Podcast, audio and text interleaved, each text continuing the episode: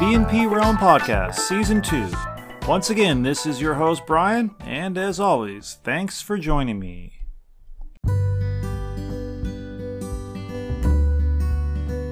Season 2, Episode 10. B is for being connected to nature, keeps me connected to humanity. And more thoughts on Clubhouse. I'm going to make this week's intro brief, for it's a reasonably juicy Riverside Rambler and there's not much need to add any bells and whistles on the front end here. Just remember, you can always find links to things I chat about in the show notes and ways to connect with me as well. I've added a bonus link to Bret Weinstein's reading of his poem Loose the Seuss because I found it delightful and thought provoking, though it has absolutely no connection to this episode. But I may speak to that topic next week. We'll see. Okay, folks, thanks for listening. On with the show.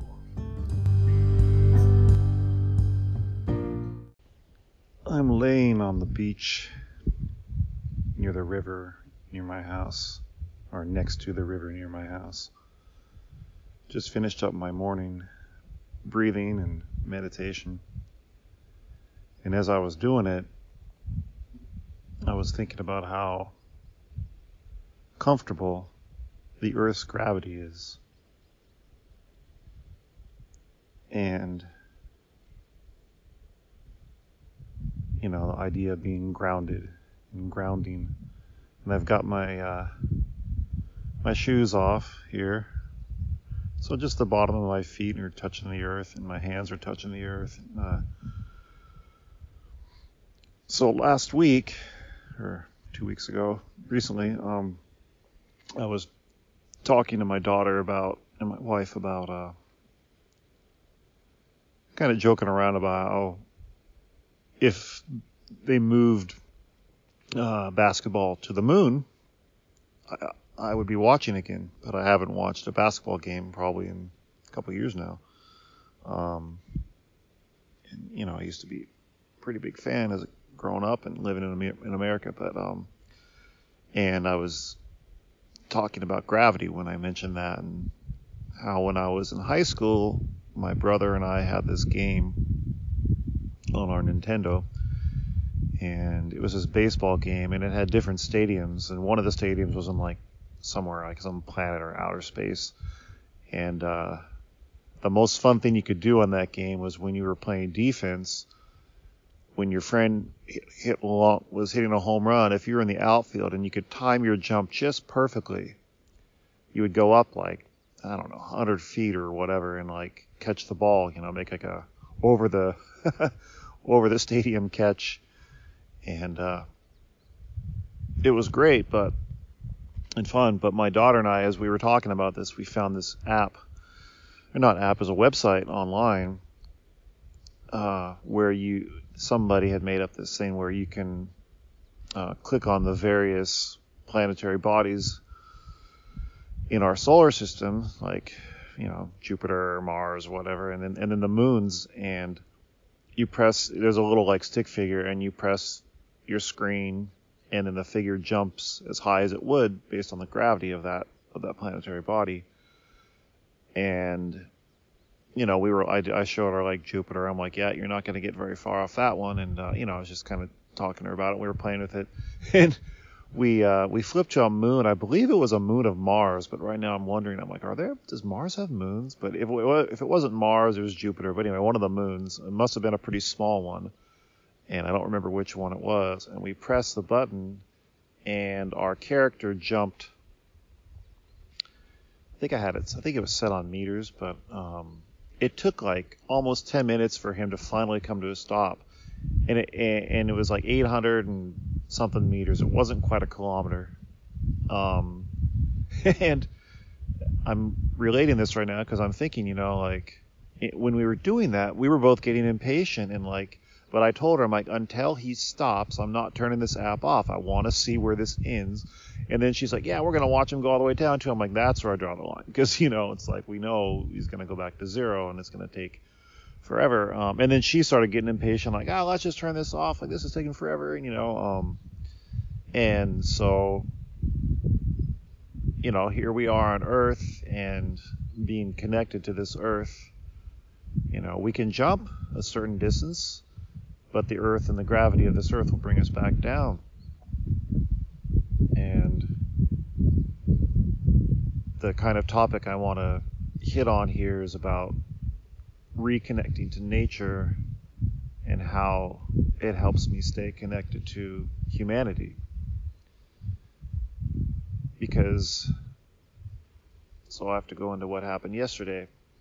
Um, and I just shared that meme on my Facebook today that reconnecting to nature makes me better able to stay connected to humanity. And I feel like that's a pretty, as I wrote in the comments, I feel that's a pretty big, for me, a 2020 this year insight. And by 2020, I mean not just the year, but like 2020 for me ends on March 21st when uh, spring, the new year of spring, because, well, for a lot of reasons, but um, anyway, that's how I'm defining it. So it's uh, yesterday I was spending my, my schedule yesterday. I didn't actually go outside until well I was yeah I was I didn't do my morning walk. I didn't sleep well the night before, and I got up for one of these community things at 5 a.m. Like I woke up at two, so I had like four hours of sleep in me. Um, and then I did this community thing. And then I was doing some work until about noon or so. I'm doing work on this QAnon conspirituality uh, short story, novelette, whatever that I'm working on. And, uh, you know, I was watching some videos of um, this journalist who's covered both the left wing protests in Portland and also the right wing, you know, and he's gone to both. And he was interviewed by Bret Weinstein on his podcast four days after the storming of the Capitol. That was it. Four days after the storming of the Capitol. So I was watching that and, uh, you know, reading some of the QAnon Reddit threads that I've been reading and, you know, digging into this whole thing. Oh, and then I found his podcast he had just released yesterday. It was like good timing. A chat with three, uh, three or four other uh, journalists, photojournalists who also were there that day. And so I, I, so after I got to about noon, I, like the fatigue was catching up with me, and I'm like, all right, time for my nap. And what I often do when I take little afternoon naps is I put on a podcast or a YouTube or something, and then I just fall asleep to the chattering, and um, I, I, find it easier to fall asleep to people talking. and I think it does. I mentioned this in a recent blog post, and I think it goes back to being a kid in the back of the car with my dad, and he had some AM radio on, uh, falling asleep to it because uh, AM radio was born in the 80s. Paul Harvey, good day.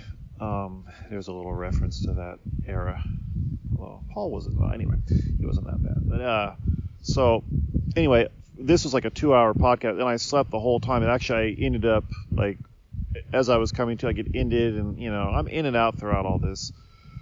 Point of this is, is that I got to the end of that, and then I woke and I had my had some lunch, and it was like 2:30, and I'm like, all right, I'll be able to go out on my bike ride. I had some shopping to do around three, and then I was like 2:57 when I got done with that, and I just watched this uh, another video.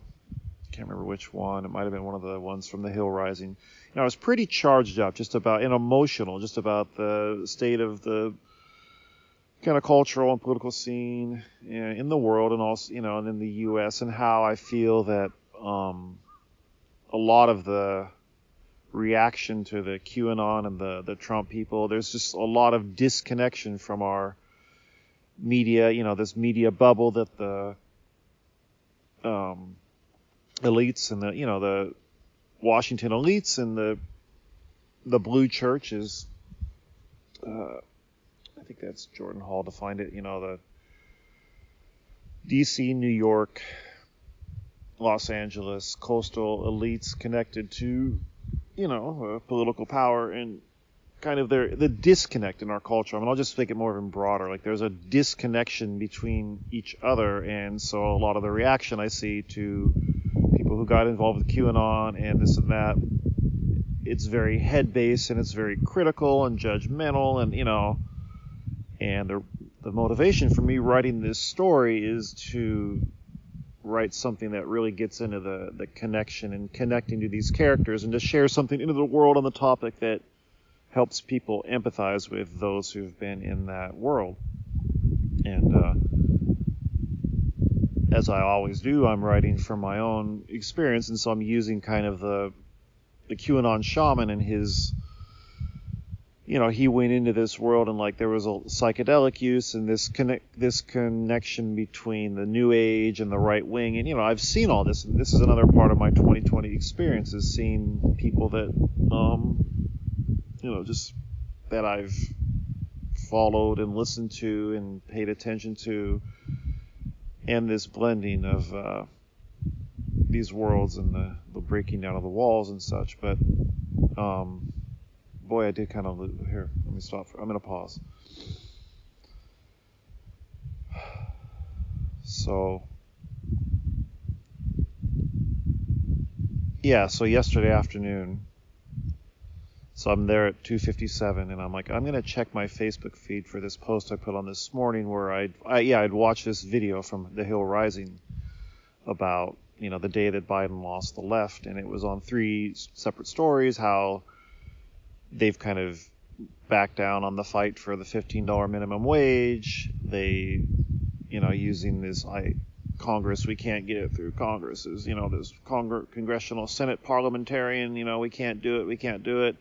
We're victims of the system. And then meanwhile, you know, they bomb Syria without asking for congressional authorization. And so it's like, well, I guess in that case you can do it. Um, and then on the third, the third one was the, uh, how they're not going to do any sort of, at least um, surface level for us as the public to see any sort of punishment or whatever for the Saudi crown prince who they'd done this investigation. They just released that you know said he was behind the murder of this Washington Post journalist in 2018. And so how all three of these things like you know the left has been kind of, you know, giving Biden this, you know, honeymoon period and, and you know, disagreeing about where to criticize him. But on that day, you had people from all over the left kind of uniting again and like, come on, you know. So anyway, I posted about that on my Facebook. So I checked, and like some people pushed back a little bit. And then I, I, you know, I went to do this research and this work and took this long nap. And then I'm like, all right, I'm going to check, and I'm not going to write anything. And 20 minutes later, after writing one thing, then not sending it, then writing a couple other things and sending it, I was all kind of charged up. And I'm like, okay, Bryan, you got to go out. You got to go shopping. You got to do this before it gets dark and you have to pick up your daughter. So I went out on my bike ride. And uh, on the ride, um, okay, going, sorry, on the ride, I, well, I'll just finish that sentence. I met this tree cherry blossom that was blooming. And uh, earlier in the day, the other thing that I posted on Facebook was my blog post, which just got published um, about my my grieving over the loss of the trees around my area here, and also um, moving through and uh, ending my addictions to alcohol and uh, yeah, my using alcohol and these prescription, not prescription, sorry, over the counter cold medicines um, in an addictive, destructive, self destructive way. And uh, that post got published, and in my response in the Facebook thread that I put on my page, was talking about how you know nature speaking like I'm trying to write these posts where I really write a personal post and using how nature speaks to me through metaphors and then how can I share that experience for others that they can connect with and that might that might be helpful to them in their lives. And that that's kind of what I'm trying to do with these kind of posts, and I think I really succeeded with that one because uh, one of my friends said this is a beautiful, honest, authentic and brave post, and I'm going to be pondering the questions you posted at the end. And so, um, so now we're back to me at that tree, and I get to this tree yesterday afternoon, and I already by then this is about 10, 15 minutes into my ride, and I'm already feeling better. I've used my phone to kind of talk out where I was at. I stopped at one point, took some deep breaths, and I'm already starting like as I get to this tree, I'm starting to feel more grounded and more just within myself and like being like, oh, I'm glad I'm out. This is yeah, this is a great idea. Why did I put this off? But I really didn't. I mean, I you know this had been my plan from that morning because it was windy in the morning and the weather was going to get nicer by the afternoon. So I was like, all right, I'm going to do this work and I'll take a nap. And um, but that putting the, the the 20 minutes of responding when I told myself I wasn't going to. That's more what I'm speaking to now.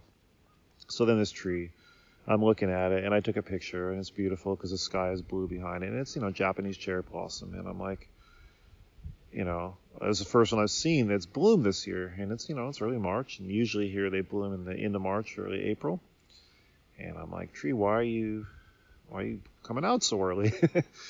and the metaphor I took for my own life was like my frustration sometimes with the way things change too slowly is because I am a person who kind of lives in a sense, in just one sense. I I'm kind of a visionary. I do live one step ahead, and I'm kind of like this tree. And meanwhile, the other trees, although there weren't any around this one, but um, the other cherry blossom trees, and I found one about 10 minutes down the road, totally bereft of flowers, still in its winter mode. So the other trees are still hanging back. They're like, well, you know, it's not spring yet. We don't need to come out. We're still enjoying winter. And so I kind of took this metaphor as like, you know, my how I can get impatient with humanity and with friends because I do have this sort of um, sense of things and where things can be going. And, you know, I'm not always right, as I, think I spoke to last week or in the, yeah, in last week's podcast. I'm confused because I put it out a few days ago, but yeah, the one that'll come out that came out or that came out episode nine, the one on 2020. That my predictions, I get intuitions and they're you know, some are right, some are wrong, but um, I do sense that, and I've just to speak to the politics, like one of the reasons I moved to Japan and have stayed here all this time is that I felt the kind of trauma, the hardness, the difficulty of living in a country that was, you know, this empire that was kind of a a failed state empire. That's right. That's the video I watched right before. It was Kim Iversen, I believe. I think I watched that before. Yeah, folks. Sorry, time can get confusing sometimes. Oh, but I think I might have watched that later in the day. Yeah, Kim Iversen did a video about how the narrative about the extremist movements, domestic extremist movements, misses this context of we're living in a failed state or a failing state. And, you know, you can agree or disagree with that, but I had this sense back in the 90s and by that the U.S. was kind of, you know, was going through the stage that a lot of, that a lot of, I think we, most empires go through. And anyway, so when I came to Japan, I hadn't did not expect that we'd stay here or I would stay here this long. And again, last year at this time, I was planning to come back to the U.S. and spend four months there, and perhaps that would lead me to some sort of work there, and I might be moving there this year. You know, who knew?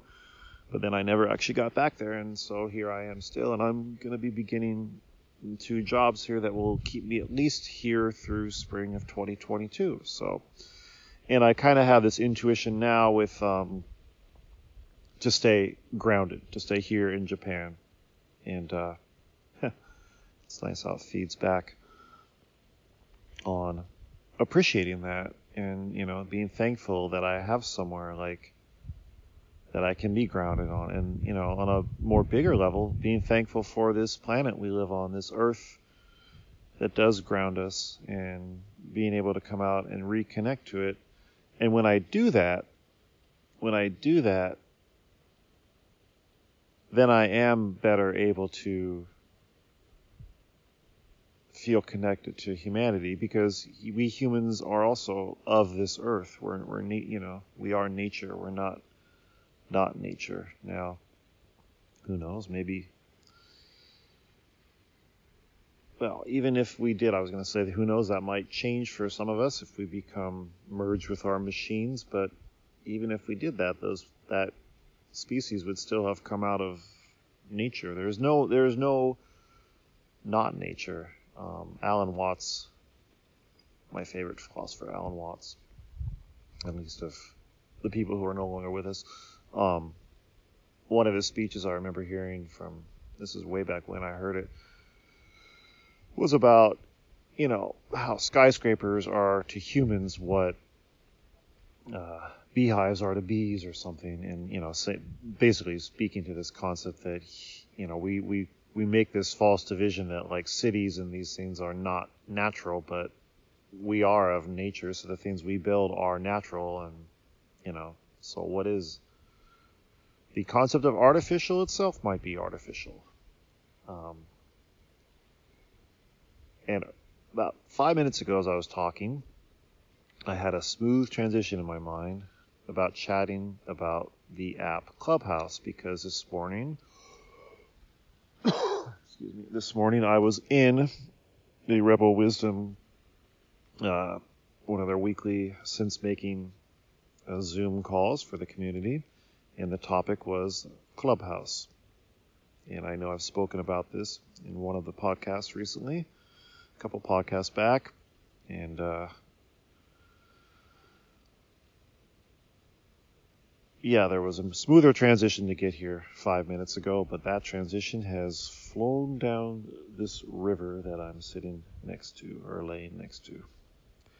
Uh, but so Clubhouse, let me talk about it for a little bit.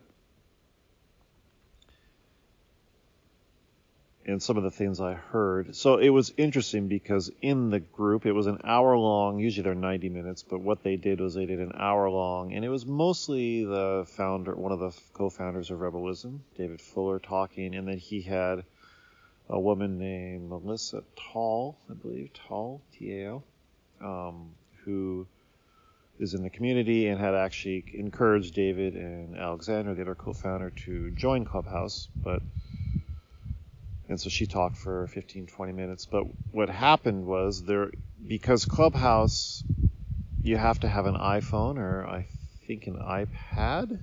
I'm not sure that's so. Some I'm not sure, but anyway, if you have an iPhone, you can join, but uh, Android, it's not available on, which is really strange to me. But anyway, that's how it is. And so after that hour went up, the after hours was a group of about 10 people, and uh, I stayed around for that. Well, meanwhile, I had in my ear, I had the, oh, sorry, Rebel Wisdom then did a clubhouse talk, a room, and that David and Alexander hosted. And so they went there, and then meanwhile, in the Rebel Wisdom community was about 10 people, and I stayed for that, and in the meantime, I had in my ear for just a little bit. I was had the clubhouse talk, but then I was like, I couldn't do both, and I'd rather kind of hang out with the community. So I I spoke second, and because I wanted to f- talk about my experiences on Clubhouse, and I asked everyone, has anybody here been in Clubhouse? And nobody had, so I was kind of the the lone, well, kind of, I was the lone person in there who had um, experience of it. So I spoke to that, and um, we were talking about kind of the idea that you know Clubhouse sees itself, and David was mentioning this, it sees itself as kind of the Silicon Valley people and the people behind it see itself as kind of at war with the traditional media, and you know the New York Times and it are having this kind of battle, and you know, and it's kind of this old, just this idea of like, we're to win, you're to lose, you know, this old model of com- competition, you know, and, um, and so in the group, in the Zoom chat, we were talking about that amongst a lot of other things, but how there's this gatekeeper aspect to you know in, the, in clubhouse they, they criticize and i've been critical too of like the new york times and like the gatekeeping that the traditional media does. And yet with clubhouse like i just mentioned one of the gatekeeping if you don't have an iphone you can't join. Uh, the second probably biggest gatekeeping is if you don't have an invitation you can't join. Um and so and then once you're in there though you can enter into these rooms, that's no problem. But there's been some issues with, uh, and Bret Weinstein on his recent podcast talked about this. Uh, being in a room where they someone had mentioned like, oh, there's no people of color on the stage here because in Clubhouse, I think I, will go over it real quick. They have these rooms, and there's a moderator or moderators and there's a stage, and the moderators can control who comes up onto the stage. And then there's the audience, and I've only been in the audience. And when you're in the audience, you can't talk; you just listen. Um, but one of the things about Clubhouse is that, like, once you're on the stage, then you have the power to kick other people off the stage. And apparently, Bret Weinstein was in this room where someone said, "Oh, there's no people of color up here on the stage. We should get one of their opinions." And they came up and they, invited someone on there, and then that person started kicking off everybody on the stage and inviting up only people of color, and it, you know, so in the Zoom chat we were talking about, and I just think they need to get rid of the kicking out thing. You know, I think if someone invites someone on the stage, um, I believe maybe the way they should do it is the moderators have control over muting that person and maybe just or just leave the control to the moderators alone, you know. But like once if you invite someone on the stage and they then have the power to like take it as they were describing like a coup, you know, like um, invite all their friends and kick everybody off, it, you know, it destroys the community. And one thing in our rebel wisdom community that we all really appreciate is that we can all disagree with each other without even knowing we're disagreeing because we do it in such a way that it's like we feel heard and it's like we're we're pra- we're in there to practice kind of this collective group sense making and behaviors and dynamics and so the community has attracted a certain kind of person so i can't imagine you know in a zoom call I don't think there's any power for the host to even. The host can mute people, but they can't kick someone out of a call. You know. But anyway, it's it's interesting to watch the dynamics of it. And I was in a room once, and I, I didn't get around to sharing this, but I'll share it now. I was in a room once where a man was talking, and then suddenly someone kicked him off the stage, and then the other people were like, "Hey, we can't do that. We were listening to him." and let's not do that. And then someone, one of the other people on the stage invited them back up and said, you have the mic now. And then I think they, the person who kicked him off may have been muted. I don't remember how it all worked out, but, um, so it's just an interesting little kind of detail of the dynamics of the way the place works. But there was this talk about, you know, and I, I when I taught shared my experience of it, I was saying, you know, the whole idea of gatekeepers and such, like everything, every community, everything has gatekeepers, you know, um, and you know, even the t- even the name of the place, clubhouse, like, well, in a clubhouse, there's only so much room, and you're either in the clubhouse or you're out of the clubhouse, or you're on the stage or you're out of the stage. Like, this is just kind of one of these things we have to work out and um, you know, I think they even have issues where, and they were talking about this, where like some of these people have millions of, like Eric Weinstein has like two million followers. So as soon as Eric joins a room, all of a sudden that room will explode with, you know, people entering the room. And I know, like for me, the very first room I went into was a room that I think I saw either him or his brother was in. And No, anyway, I, I think I just might have checked it out, but it was about New York Times versus rational discourse or something. I'm like, oh, I'll listen to that. And then like it was really good. And then the next day I saw like my notification came up and it's like if you follow people when they enter a room you'll get a notification. And it was like the notification came up Eric Weinstein's in a room. I'm like oh let's check. And it was the same discussion. They'd been having it for like 48 hours. Um but apparently the founders when they created the site like they automatically I think may had people follow people like Eric. I'm not sure if that was automatic or or was recommended and you had to uncheck it. I don't remember when I joined. Um, I don't think it was that way when I joined a few like a, three weeks ago, but I did follow him and there's been some like I think there's a limit to the number of people that can join rooms. Like the room has a limit and maybe they fixed that.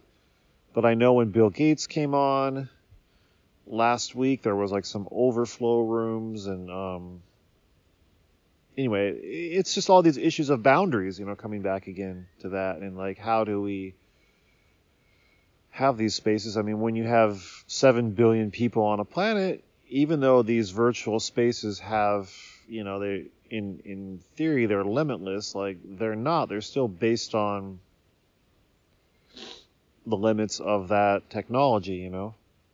Uh, and one more thing I'll say that I learned, I didn't know this, but Melissa was sharing this, like with Clubhouse, apparently they've created the the technology has regulated the way the voice um, it kind of cuts out the high and the low end, so the voice will sound more appealing to people that listen, and then therefore they'll be more better at listening to the voice, which I found that really interesting. But it's also like I shared in the chat that it's also a little bit, you know, it's disturbing because yesterday, it's some well somebody mentioned this that you know technology's ability to manipulate um, our senses, and I said, yeah, like just yesterday I watched this TikTok video that was in the news about it was a deep fake of Tom Cruise, like these this guy's made these deep fakes, and I showed it to Shinobu right before my wife before she went to work, and like after about 10 seconds, I was like, do you think this is real? And she's like, oh, this is, oh, yeah, his head's moving just a little bit. It's fake. And I was like, yeah, but she's like, wow, it's pretty, you know, it, it's, if she didn't know that, have that question in her mind, is this real? I think if I just, the reason I even said it to her was like, if I just showed her the video, she would have been like, well, why are you showing me this? Because she had to get to work, you know. but I wanted to just share with her like this is a deep fake and have her at least have 10 seconds of watching it with that consciousness in mind like this is not real. And um but you know the technologies that we have now the ability they to manipulate our senses and therefore you know getting back to being grounded and being on the earth like I know from that experience yesterday where I'm inside all day and I'm on my computer and I'm consuming YouTube videos and podcasts and then doing some writing, taking some notes. And I'm not at all connected to nature really at that point because I'm indoors. I did open my window, but you know, um, and the because of the nature of the content I was uh, consuming and how it has these, some emotional triggers for me. And then I go onto Facebook, which is very um, well, it's text based and it's asynchronous. Like we can post something and then the other person that reads it might read it 10 hours from now, right that moment. I might not read their response. I'm not in the room with them. So it's very easy to be kind of disconnected from each other on this app, this technology that is connecting us. And uh, I was thinking, you know, just the other day about how it makes sense that the first social media app that really kind of became huge. I mean, I guess you could say Twitter too, but Facebook and Twitter were these text based apps because, in a way, text is very connected to the ego, you know, and the the mind. And you know there there is a disconnected aspect to it like where it's not a very embodied way of communication. And i've talked with some of my writer friends about this. Some of us who are interested in these you know concepts and you know how do we bring that embodiment back through the written word and so with clubhouse i'd had this you know if I was a well, okay, so summer 2019, I had this sort of intuition about, you know, I'm friends with these people online, but I've never actually heard their voice. Someone had sent me a voice message on the Facebook Messenger app, and I'm like, well, that is really cool to hear someone's voice, and I feel them I, as a human being more than I do just by text. And so I started using the voice app, you know, these messages, and I started, I got, like, there was a couple months there where I got really crazy about sending them to people because I was like, this is so great. And it, I just had this intuition about when we have the ability, a social media that's a voice sharing, it's one step deeper into using this technology that will connect us maybe on a more human level. Um, and so that's the upside. So now, so then all of a sudden here we are, and you know, Clubhouse came out a year ago. I think it started in 2020 in the spring, in like 2021 now it's kind of reaching this like it jumped from 100,000 users to like a million users in a matter of weeks and you know um, which is still very small compared to like Facebook which has got what 2 billion people or whatever um, but it's in the it's in the real it's in the passive beginning stages and so it's interesting how and there's a case of where I feel like my intuition of just my own lived experience and kind of all of a sudden this intuition comes to me like, oh yeah, voice, social media, and then here it is. So, but just playing with this, toying with this idea right now, like we remaining connected to our organic self, and that means not just our bodies but the earth I'll just share something funny. A minute ago, I went down to take a leak into the river, and I and I farted, and it was not a very it was a not a very nice smelling fart. And I thought, yeah, Bryan, your diet the last few days hasn't been so great, so that's why you know. And that that's being that's where I'm, you know, using my senses to be like, what you know, connect with my body. Like, wow, the smell of my my waste is not so good, so I must not be putting the right products into my body. Um, and that works also with our media. You know, media is like a uh, another. It's through. It's like a head product, but now here we are moving into this realm of um, voice. And I think I'm getting near the end here. Um, I mean, I know I'm winding down. Yeah, 36 minutes. Um, I'll just share something at the very end. I uh, I read this book a few years ago by the sci-fi writer Vernor Vinge or Vinge. I'm not sure. V-I-N-G-E. And it was set in the year like 2029 and in that world um people were able to go into these like like with avatars like these virtual rooms where they were embodied in a way but you know they were coming from all over the world but they were also able to go into like actual real physical space in this way.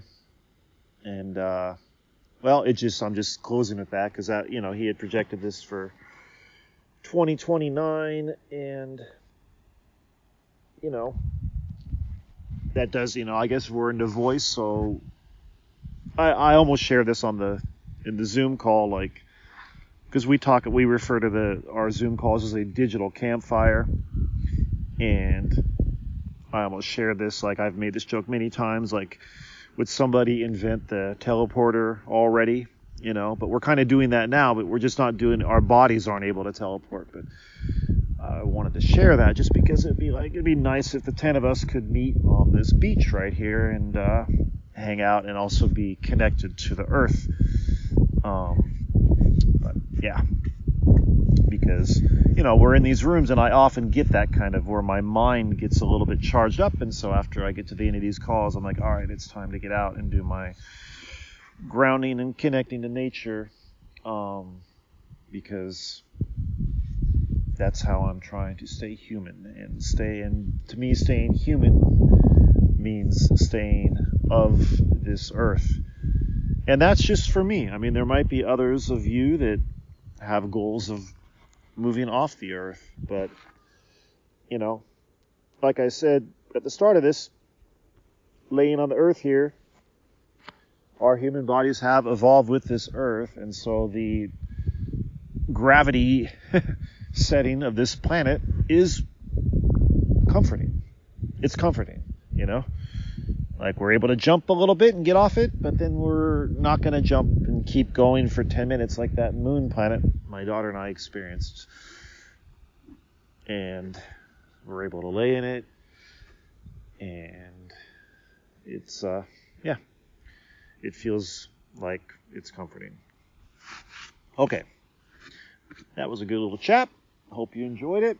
Thanks again for listening, and we'll catch you on the other side of another week.